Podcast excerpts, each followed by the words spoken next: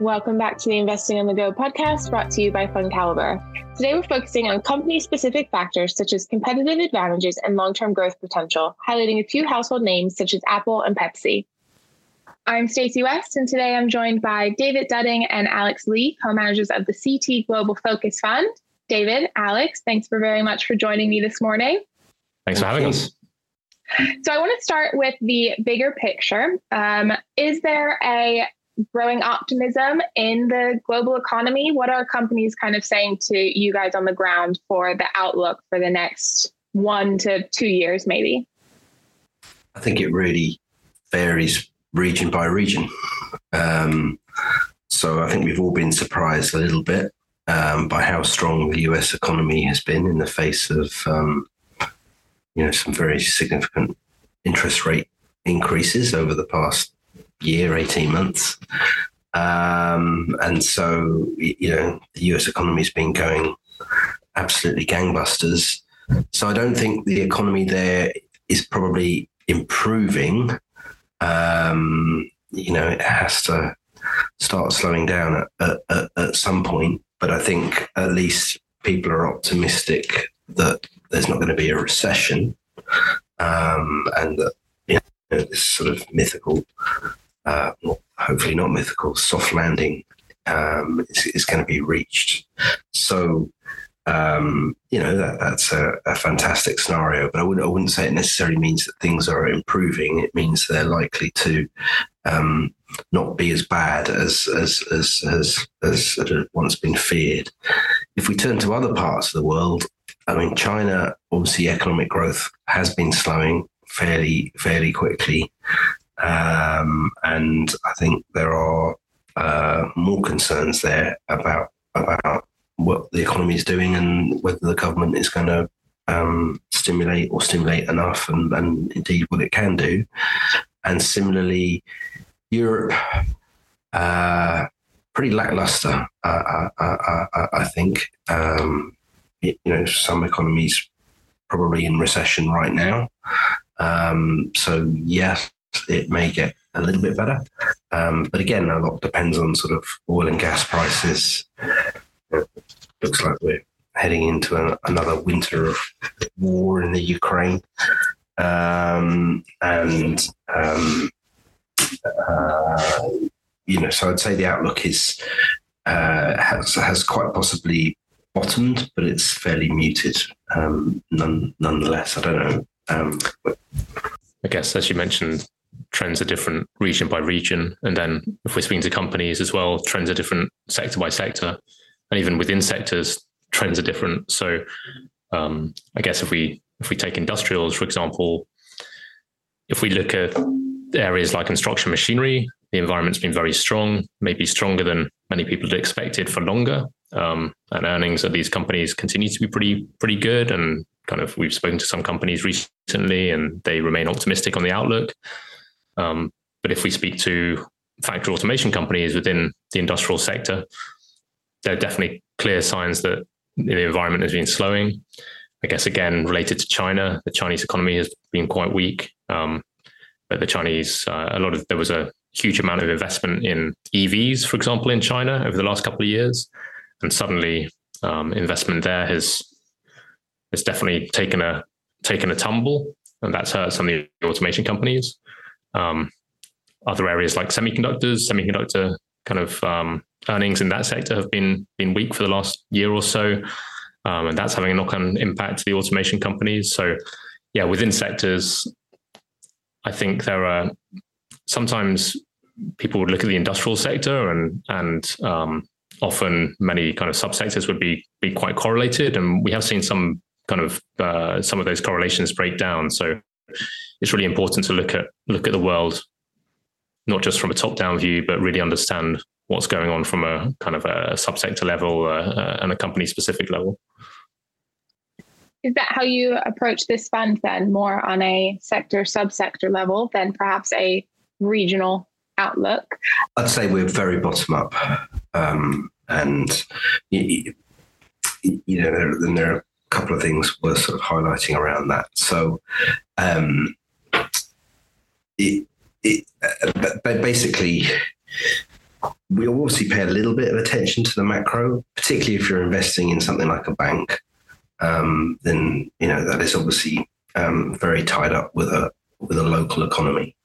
Um, so it's false to say that we don't spend any time uh, looking at the macro, um, but basically we try and spend as little time as possible, and that may sound a bit sort of um, flip, um, but uh, basically we'd rather know. Um, we'd rather be in owning companies that, if not in control of their own destinies, at least are beneficiaries of long term trends.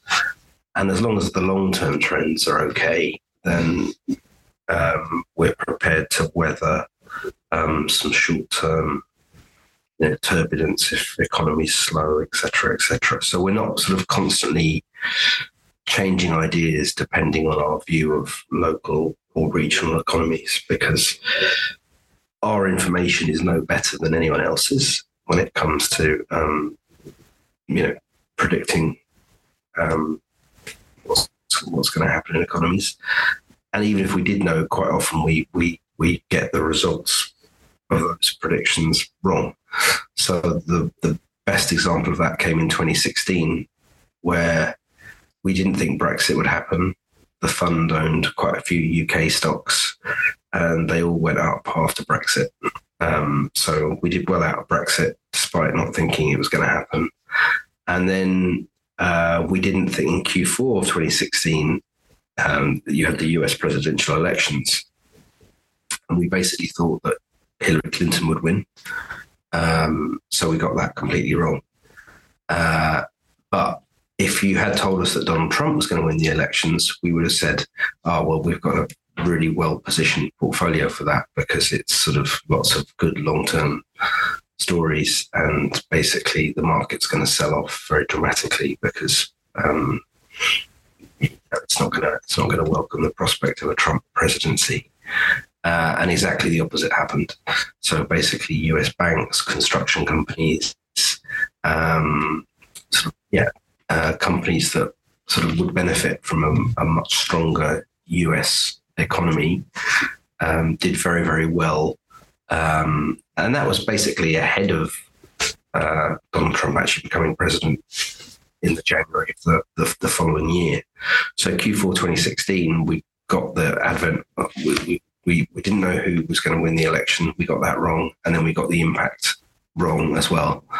And so that basically proved to us that there's not much point us doing that sort of thing. And actually, we're much better off trying to focus on long term fundamentals of the businesses that we're investing in. Well, let's talk about some of those businesses then. Um, you have taken some new positions recently in the fund in Apple, PepsiCo, and CRH. What is it about these companies? Maybe if we can take them each in turn. What is about them that you like? Is it uh, the company fundamentals? Is it these long term trends that you're seeing? Give us a little bit more information.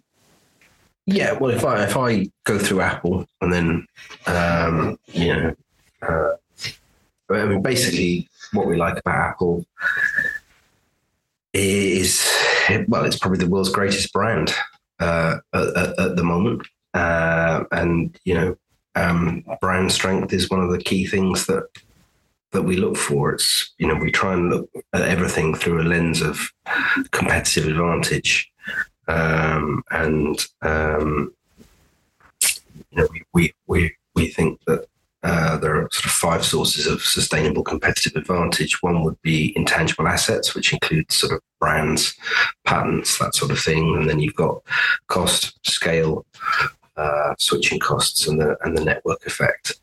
And Apple, um, you know, certainly has an incredibly strong brand, um, but increasingly, I think as well, um, and in is becoming the, the surprisingly, I mean, it surprises a lot of people, but Apple is not the biggest handset company in the world in terms of volumes. Mm. Um, I mean, it's about to, to, to become the number one, uh, we think. It, it is by value um, because their phones charge, you know, sell for a, a, a, a, massive premium compared to everyone else's. But what Apple's been incredibly successful at is really developing a whole ecosystem around phones uh, uh, uh, uh, effectively. Um, so, as most people who have an Apple phone realize, it's quite hard to leave once you're once you're sort of uh, tied in, um, and that's great because so more people, and there's still room for them to grow in markets like India, um, but increasingly uh, new products as well. But but a lot of the growth now is being driven by services, so consumption of sort of products based around um, the handset or the, the wearable or whatever device it, it is. And that um, is a very, very sticky revenue stream um, where the company has a lot of lot of pricing power. Uh, and and um, people tend not to switch out of the Apple ecosystem in, in, in, into that of someone else, and that means that it's um, it's relatively a, it's relatively a, quite a slow growing company, um, but it's very visible and sort of uh, uh, very sustainable um, growth. And then, you know, this is a company that doesn't make too many acquisitions, certainly not very, very big ones. Um, and so uh, they basically return a lot of the, the, the, profits back to shareholders in the form of uh, buybacks in in, in, in particular. So, what we call the, the capital allocation, what they do with all the profitability uh, is very much in, in investors' favor. I love that description of a ecosystem of Apple products and how difficult it is to get out once you're in. that is very accurate. Um, Alex, maybe if you can tell us a bit more about CRH and the appeal for that company. Sure thing. Yeah. Um, I guess Dave, as, as, Dave mentioned, we we look for companies with competitive advantage. Um, we tend to be a, well, we're known for a, for being a, a, quality fund, and often quality funds will look for simply companies with very high sustainable returns. But kind of we look at, at quality more through a lens of um, competitive advantage, um, and we're we're happy to buy companies with maybe lower but but rising returns on capital. Um, and I think CRH ticks this box. So um, it's very difficult, or that CRH has got very high barriers to entry in its in its industry. Um, it's it's very difficult, or it's going to be very difficult to to build out new supply for for cement going forward. Um, and so CRH operates in a an oligopoly. Um, and so we, we think that the, the sustainability of its returns um, are very visible going forward. Um, the demand environment is being helped, especially in the US, by localization of supply chains. And again, um, we think that the demand growth could accelerate or could be stronger over the next decade than it has been over the last decade. Um, and another area where CRH has got an advantage is in its um, ability or its, its, technology around recycling. So increasingly, um, there are mandates for uh, production to be done or, or construction to be completed using recycled materials. Um, and CRH is, is ahead of the game here. So I think that helps to set it apart from perhaps some of the smaller players that can't afford to invest in these areas. So, so all in all, yeah, we do see CRH as a, a company where um, the returns can rise over time. This returns can be very sta- uh, stable and, and sustainable. Um, and we're also very focused on valuation. So um, we saw a lot of upside in the company when we started that position. Um, and yeah, it's done quite well so far, but yeah, we still still expect upside from here. And, Pe- I was going to say, and Pepsi, what is it about Pepsi? Again, it's the strength of the brands. So Pe- Pepsi has a drinks business, you know, and, and a good business. Um, uh, so many more brands other than just just just the the, the original Pepsi, um, things like Gatorade. Uh, but it also has an incredible um, snacks business, particularly in the US, but also Mexico. Um, so it's making basically so that that business is Frito Lay uh, uh, uh, effectively. Um, and, and, these are incredibly strong brands, and that shows itself by tremendous amount of pricing power. Um, so basically, just recently, when there's been a lot of inflation uh, in in the US and indeed worldwide. And input costs have gone up, packaging costs, fuel costs, etc., etc. They've been able to raise their their their prices uh, on their products without really seeing much in the way of a deterioration of, of, volumes because the brand strength enables them to to, to do that. So it's um, snacks business is a particular highlight, at least at, at, least for us when it when it when it comes to Pepsi, and it just sort of shows the resilience of companies if they have uh, very very strong brand equity. And this fund also has a few positions in Japanese companies, an area that legendary investor Warren Buffett has topped up recently, and it was kind of in headlines again. So, do you see the weighting increasing in the future? What is it about Japanese companies more in particular that you like? When it comes to Japan, as we explained earlier, we, we don't really look at the world based on regions. So we look at the world based on kind of companies and where the great companies are. And we're very lucky working at Columbia Threadneedle where we have a huge amount of resource. So we have teams of people looking at every region. Um, so, you know, we have a very large team, including analysts looking at the US. We have teams looking at Europe, the UK, Asia, and we also have a team looking at Japan. So, um, sitting on the global desk, we're very lucky whereby we're constantly being given great ideas from around the globe. Um, so, we've always been looking in Japan, and we've always felt that Japan has some very, very good companies. Perhaps where Japan's been lacking over the years has been the companies have not always prioritized return on capital or had a, a, a, particular focus on on on return on capital. And as we mentioned, we do look for companies with high or rising returns on capital. Um, over recent years, I think the supported by better corporate governance, or actually over the last decade or so, um, there's been much more a focus in Japan on return on capital and improving return on capital. Um, and I think we're restarting to see that today in the market, um, where you look at some of the action that's, that's been happening in the market recently. Um, as we mentioned, we've we've been looking at Japan for a long time. Um, we've held positions in companies like Keyence um, for a great many years. Um, but we do think that perhaps there are companies now that might enter our universe, or perhaps the the investment opportunities will increase because of this increased focus on return on capital, better governance, um, more focus on or rising quality of, of some of the companies in, in the region. Um, but um, yeah, I, you mentioned Warren Buffett. So I think um, Warren Buffett invested in a number of large trading companies. We don't actually own the trading companies in, in the global focus funds. Um, the, the regional fund does own some of the trading companies. Um, and I think his his investment was seen as endorsement in that specific area and those companies have performed very well since. Um, he's mentioned there might be other companies he's interested in in Japan, um, but we're not going to, I guess, try and second guess what he's going to do. We're just going to look at um, where we see the opportunities are, and um, and yeah, I mean, I, I guess it's a it, it's a, a good boost for the region to to see a famous investor like uh, Warren Buffett coming in. Um, but but we've always looked at Japan and, and we do see, yeah, a lot of opportunities there.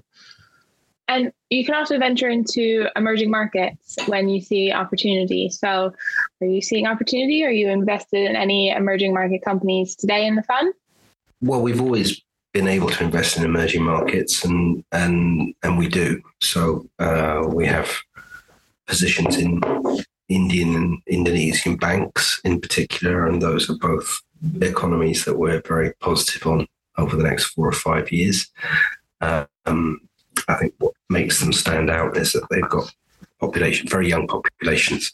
Um, so as, as Japan has led the way in terms of the aging of the world's population, and now China is uh, following on. Uh, India and Indonesia are, are basically you know, very big countries, very big populations, but very young populations, and that means there's a lot of demand for things like, um, you know, the products that banks sell, et cetera, et cetera. But it means they're pretty dynamic economies, and we think well placed um, uh, uh, over the medium term. So we've always had some emerging market exposure. Um, but another thing we do is get emerging market exposure via developed market companies that that have significant exposures there. Um, so, you know, that's where a lot of uh, European consumer staples companies, for example, have very big presences in India or China. Uh, so, uh, luxury goods companies obviously um, depend a lot on uh, the the Chinese consumer. So, um, you know, that's that's been something else that we've been been looking at for the past few years. So, we have a lot of exposure to emerging markets, but it's not all via direct investment in emerging market companies. Moving on, then, lastly, to something that you had in a recent update which was that investments in companies that tackle issues such as decarbonization and energy efficiency are creating a broad opportunity set. So, can you give us an idea of what these opportunities are, what type of companies they are, and then if you're investing in any of them? Well, I think this summer has sort of really highlighted the impact of climate change. We've seen sort of you know, significant fires in Europe and natural disasters around the world. Um, so it's you know climate change is a theme that's not going away. Uh, so it's inevitable that that decarbonisation is going to throw up lots of opportunities. Um, so you know we we are very much sort of trying to take advantage of those and invest in companies that either sort of improve energy efficiency or, or actually can you know lower carbon emissions. Um, um, that can take many shapes or forms, really. I mean, it, it, it could be sort of automation, um, uh, just simply making things more efficient, uh, or it could be companies that make products that actually, you know, make a more efficient building. For example, like Schneider uh, in, in, in it's a it's a French company. Um, but basically, uh, a lot of what they do is around making factories more efficient or, or buildings, particularly non-residential buildings, um, consume be, be more fuel efficient. Um, so there are sort of myriad of ways in which we can tackle tackle those themes. Uh, another big holding of ours would be an industrial gases company called Linde. Um, they're going to play quite a big role, we think, in terms of sort of themes like carbon capture and storage uh, or green hydrogen. Um, they're, they're, they're a gases company, and so sort of they have to be part of that that equation as, as we try and decarbonize the, the, the global economy. Yeah, I guess the opportunity set is very broad. And as, as Dave mentioned, we do expect a lot of money to be put into this area and, and towards solving what is inevitably going to become a, an increasing problem facing facing the world over the next decades. Um, but when we come back to it, ultimately we're going to look for the the companies where they can make know, good return on capital and um, where they can differentiate differentiate themselves and where they have strong barriers to entry um, to to find the winners in in in terms of investing in this space we don't want to invest in something because of a theme. Um, you know, it's just um, we're, we're we're looking at how each and every company is valued and what sort of returns we might be able to make out of it. But um, there are obviously probably some some underlying themes within the portfolio which decarbonisation and energy efficiency is certainly right up there. Well, David, Alex, thank you so much for joining me and talking through a number of different areas and companies as well within the fund. It's all very interesting to hear your views on them and really appreciate you taking the time to talk to us. Thank you very much, Lucy. The CT Global Focus Fund is a concentrated high conviction portfolio of best ideas with a clear quality growth bias. To learn more about the CT Global Focus Fund, visit fundcalibre.com and don't forget to subscribe to the Investing on the Go podcast, available wherever you get your podcasts. Please remember, we've been discussing individual companies to bring investing to life for you. It's not a recommendation to buy or sell. The fund may or may not still hold these companies at the time of listening. Elite ratings are based on FundCalibre's research methodology and are the opinion of FundCalibre's research team only.